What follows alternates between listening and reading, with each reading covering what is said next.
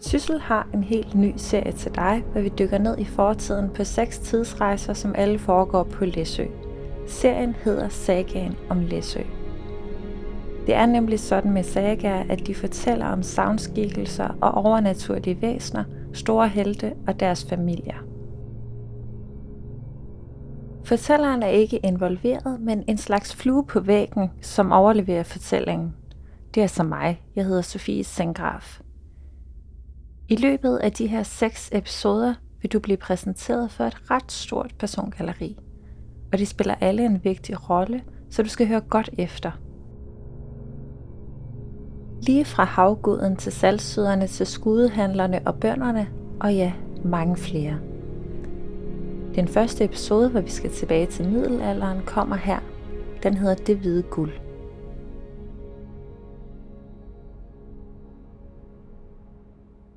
Det er et eventyr, der går over al forventning. Sådan et guldgraveventyr, som du kender fra en god western. Man kunne nærmest kalde det en guldfeber, der raser på Læsø i middelalderen. Historien foregår altså på Læsø, øen der ligger lige mellem Danmark og Sverige. Lige nu står jeg på fastlandet, og historien den starter, da jeg tager færgen med fortællingsproducer Nikolaj Skjold. Vi skal tilbage til den gang, da historiens hovedperson herskede over Læsø. Måske kender du ham fra nordisk mytologi. Det var altså ikke lige i går eller i forgårs, det er nok nærmere 1600 år siden. Ude i byen optræder vores hovedperson under mange navne. Ægir, Æge, Øge, Gymia, Gymer, Læ, Sjær. Men lad os for en god ordens skyld bare kalde ham Læ. Læ er gift med havgudinden Ran. Han kan være munter, men også eksplodere i raseri. Præcis ligesom det hav, der omgiver Læsø. Sammen med Ran har Læ ni døtre, hvis til synekomst i bølgerne kan få enhver sømand til at ryste i bukserne. Det er Ran, der med sit net samler de druknede og bringer dem til sit dødsrige på bunden af havet. Når det her lidt umage par altså ikke holder fest under havet i sale belagt med guld. Man kan kalde dem sådan lidt good cop, bad cop. Oran er en barsk kvinde, der kan forårsage storme og forlis, eller mere sådan en gæstfri vært, der inviterer guderne til fest. Læ har et enormt drikkekar, hvor i han brygger øl, når det skummer i havets brænding – for bølgerne opstår liv, og derfor er det også der, at der efter undergangen Ragnarok skal opstå en ny verden. Og ifølge savnet indledes Ragnarok med naturkatastrofer, en usædvanlig lang vinter og krige. Og derfor er det nemt at forestille sig, at Læsøs første mennesker på en eller anden måde offrer til deres naturgud. Men pludselig indtræffer en naturkatastrofe. Og for at vi kan fortælle dig historien korrekt, er det nødvendigt, at vi præsenterer dig for Paul. Ja, I må undskylde. Vi, øh, vi er ved at lave en podcast, og egentlig har jeg lukket i dag, men jeg, jeg kan jo ikke skrive lukket ud midt på vejen. Og I kan se her, der har jeg lavet sådan en lille værksted, og der sidder jeg og skærer nogle træmasker. I stedet for at lave kriminalitet, så gør jeg ligesom Emil fra Lønneberg, så fiser jeg ud, og så skærer jeg nogle træmasker. Og nu kan jeg jo ikke fortælle, Øh, på en podcast, at jeg laver lidt sort penge, for det har ingen interesse længere. Nu er jeg blevet pensionist, så jeg må godt lave det. Det her er Paul i hans værksted, eller Læsøs svar på Emil fra Lønneberg. Han er en stor mand med mørke øjne og blå overalls. På armen har han sådan en rigtig sømandstatovering, som forestiller Knud den Hellige. Det er ikke helt tilfældigt. Tatoveringen forestiller Læsøs sejl, som man i 1300-tallet bruger, når man skal henvende sig til kongen. Det er faktisk lidt af et tilfælde, at Paul er blevet salgsydmester. For der var engang en produktionsskole på Læsø, den var Paul leder af. Det, der er så sjovt, det er jo, at der er tilfældigheder i rigtig meget. Ikke? Jeg er lige kommet ind i kommunalbestyrelsen, og det allerførste, det er en opringning fra Stiftmuseet i Viborg. Og de vil så gerne have, at man graver i salthistorien, altså arkeologiske undersøgelser. Og det er jo så den der arkeolog, som vi har så stor glæde af, det hedder Jens Vellev. Så langt, så godt.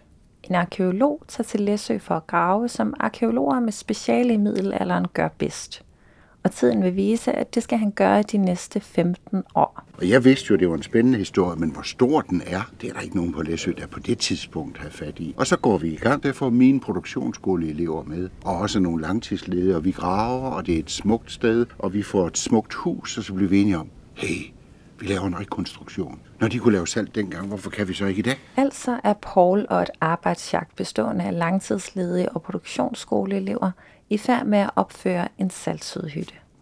Du skal forestille dig, at du står i en af hytterne.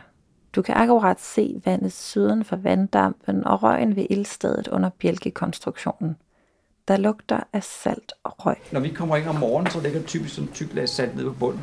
Ham, du skal møde her, hedder Flemming. Han er i gang med at vise rundt. Du skal forestille dig en mand med et glimt i øjet og en forhistorie som museumsformidler, før han blev salgsyder. Og historisk er vi tilbage i 1080. På det her tidspunkt er det Knud den Hellige, der er konge i Danmark, og man mener, det ham, der forærer Læsø til Viborg Domkapitel.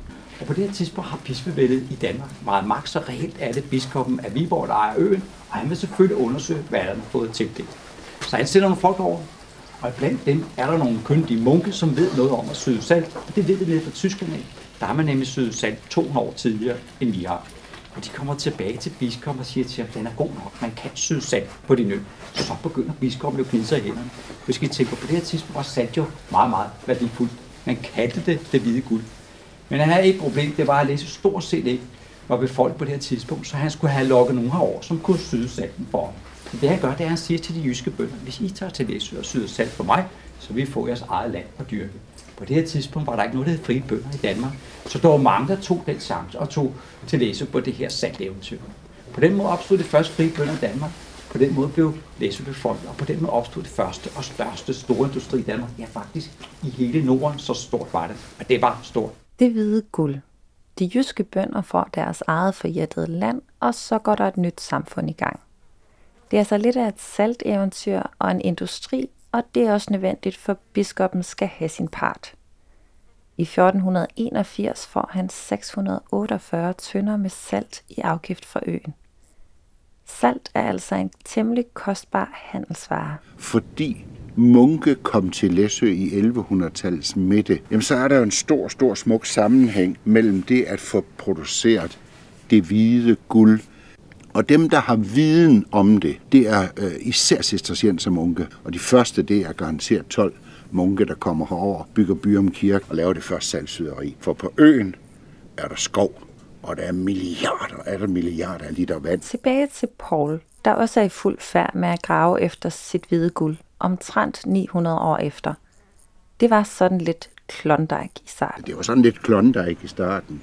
Og det gav jo en masse salt, der både var gråt og sort og alting, og smagt af hækkenfedt til, altså bittert salt. Og det der bittersalt, det solgte vi så som sydsalt fra Læsø det første år. Og folk sagde, at det er spændende, for det er en smuk pose og alting. Men saltet, det var godt nok ikke ret godt. Fordi at grave arkeologisk og undersøge de der arkivalske ting, det er jo ikke det samme som at finde et håndværk så havde jeg fået den anbefaling, at jeg skulle ind i til Tyskland, for vi har lært det fra tyskerne. De har lavet det i tusind år på salte kilder i jernpander. Og det nåede jeg jo ikke, for jeg skulle også passe de her elever, og vi havde egentlig slået større brød op, end vi kunne, end vi kunne bage. Det er her, at Paul viser sit værd som skolelærer. Der er bare lige et problem. Når alt kom til alt, så var det jo nok noget med at dampe noget vand væk. Så I ved godt, skolelærer, de bilder sig ind og, og vide en hel masse. Så jeg sagde, at det er ikke noget problem. Og så begyndte vi at undersøge det terræn, hvor husene er stået. Men der var ikke stærkt vand. Men når vi kom længere sydpå mod kysten på det, der hedder Rønnerne. Det er også her, at min yndlingsdetalje kommer. Altså så saltholdig, at et æg kan flyde i det. Når vi har de forhold, så skyldes det, at hele Læsø ligger på et plateau af ler. Og det havvand, der kommer ind ved oversvømmelser på strandengene, stiller sig på det ler. Det tager måske 30 år, måske 40 år, før det der havvand, der har stået derude, første gang er blevet til det, der hedder en, en 13 procents lage. Nu er man hytten, og man får også lavet en jernbane, og man finder også det gode saltede vand ud, så man selvfølgelig også prøver at se, om man kunne lave salt. Men der er et andet problem, for der er ikke nogen optegn på, hvordan man har lavet salt. Der skulle gøres eller andet. Og man når lige nuagtigt at få fat på en rigtig gammel, pensioneret tysk salgsydmester. Han skulle da have været syvende generation salgsydmester. Siden størend und socken. Og jeg kunne ikke fatte ret meget af det, for mit tysk, det var sådan på et lavt niveau. Og pludselig så bliver jeg klar over, at det tyske ord siden og det danske syde dækker over temperaturområder, der er lavere end kogepunktet. Fordi han sagde dernede, es darf niemals kochen, nur siden. Det må aldrig koge, kun syde. Så måtte jeg jo til at lære lidt tysk, og så kom jeg til Tyskland, og så fik jeg sådan en grundig indføring i Halle an der Saale det første år. Senere var jeg i Lyneborg og andre steder. Og så bliver man jo klar over, at det er et ædelt håndværk, der er udviklet over mange, mange år. Da jeg kommer hjem, så opdager vi, at når vi skal lave salt, så er det noget, de har gjort i døgndrift. For processen er en ugelang kørsel med det samme vand, man spæder op. Og så begynder vi at selektere det salt ud af vandet, som i dag er kendetegnet ved læsøsalt, altså noget hvidt, smukt havsalt uden bitre salte. Til gengæld så får vi noget restvand, fordi en gang om ugen skal vi så skifte vandet. Og det er det restvand, der er ligesom dødehavsvandet, som bliver brugt til kurprojekter. Så, så der er vi jo så lidt heldige. Og det er her, at Paul bliver til Sydpol. Men tilbage til middelalderen, hvor det så ganske anderledes ud. Saltsyderne bliver store importører i Norden, men det meste ender hos biskoppen. Nu var det ikke så meget læseboren, der fik gavn af det her. Det var primært biskoppen nede i Viborg. Det var jo sådan, at læseboer skulle betale alt i sand til ham. Sandafgifter, sandskatter osv. Så der blev sejlet store skibe med store tønder sand ombord herfra ned til ham. Da det æbber ud, med salgsydningen, og man må stoppe det i 1652, der er jordboniteten forringet af masser af sandflugt. Det vi har, det er skibene fra dengang vi lavede salt. Og de begynder at arbejde med at sejle især korn til Norge og tømmer tilbage til resten af landet. Og vi har jo også svensker, der ender brænde noget skov af, og så har vi noget sandflugt, der er gået i gang. Og det er jo en djævel, så det er overalt i Danmark, vi mangler træ, fordi kongerne slås. Noget tyder på, at Læ ikke er helt tilfreds.